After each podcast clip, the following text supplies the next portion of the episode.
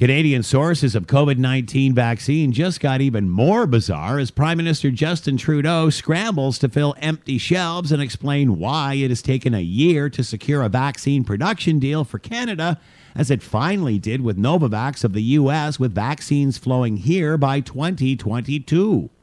The PM was boasting they were securing COVID 19 vaccine from COVAX.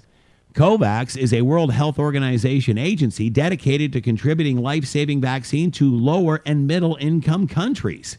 Canada is a lot of things, but it certainly is not that.